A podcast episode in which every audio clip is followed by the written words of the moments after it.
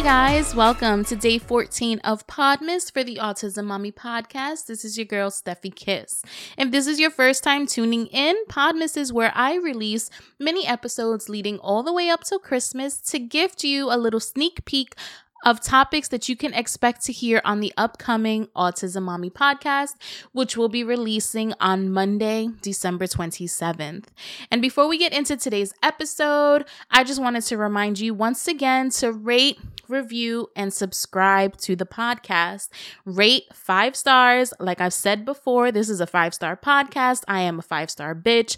You are a five star bitch. So let's just give five stars all the way around. Also, leave a review. Let me know what you think of Podmas. Let me know what topics you would like to hear me talk about going forward in the new podcast. And also, if there are any guests you would like to hear on the Autism Mami podcast.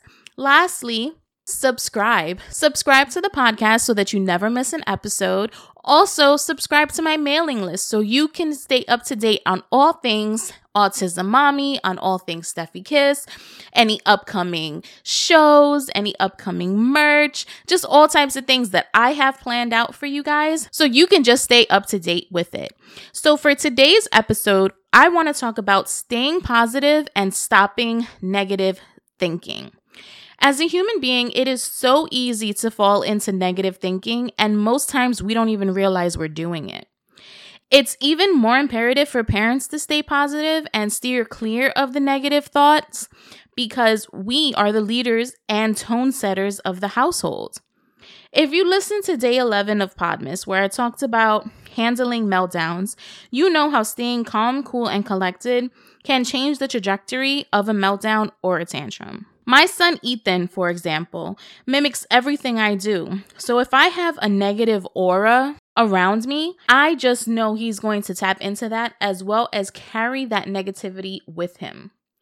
And this doesn't only apply to your kids. Have you ever been around someone who was constantly negative or complaining, and after a while you also start becoming agitated? Even if it's just you getting annoyed with that person for being negative, you have taken on that negative energy. Words and thoughts are powerful. We are beings that can manifest energy, whether it is positive or negative.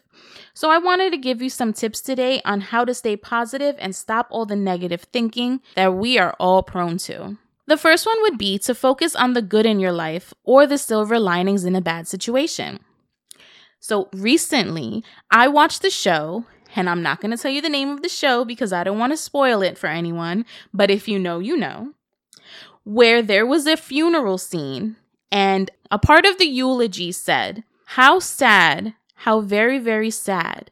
But for today, let us remember how lucky. They were remembering how lucky they were to have this person in their lives instead of at that moment just mourning the person. Because remaining positive doesn't mean you bury the sadness or negativity. You actually embrace it, but steer your thoughts and your focus to the good times. Number two, practice gratitude. For some people, this can look like prayer, thanking God for another day and everything in it. Or it can be small, like thanking your partner for washing the dishes or your pet for the cuddles. You want to get in the practice of showing gratitude for the things you appreciate so that you don't take them for granted in the future. Because let's be honest, there will always be times where even the things you are most grateful for can test you. But being grateful to others also reinforces their own positivity.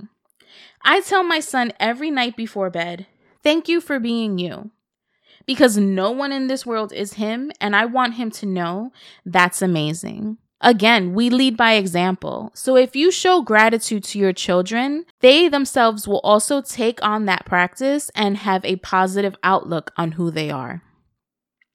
The last tip I'll give today is a huge one for me. We all know negativity and positivity are highly contagious. So if you want to spread positivity, it has to start from within. So, practicing positive self talk is so important. I spoke about this on my old podcast, Do I Look Fat All the Time? Positive self talk is so important. We tend to be the hardest on ourselves and we're our worst critics. This over time can cause you to form a negative opinion about yourself that can be hard to change. Instead of saying things like, I fucked up or fuck my life, tell yourself you'll do better next time. This little shift in self talk can go a very long way. It will also show your children how to speak kindly to themselves. Remember, mama, whether you are 21 or 61, you are constantly learning because today is the first time you're ever going to experience today. Don't be so hard on yourself. And as always, bitch, you doing a good job. Bitch, you doing a good job.